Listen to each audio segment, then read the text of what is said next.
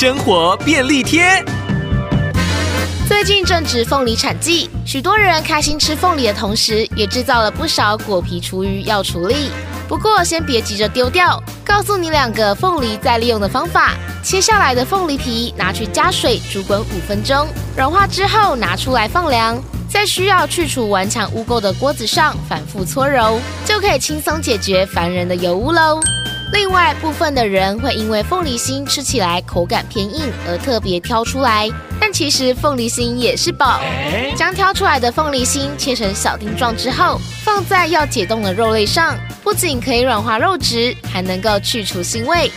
此外，把凤梨心放入热水中煮滚之后，加上一汤匙的砂糖，含绿茶或是红茶包，泡大约一分钟。等茶味和茶色都熬出来之后，还可以变成一杯好喝的凤梨茶，是不是很棒呢？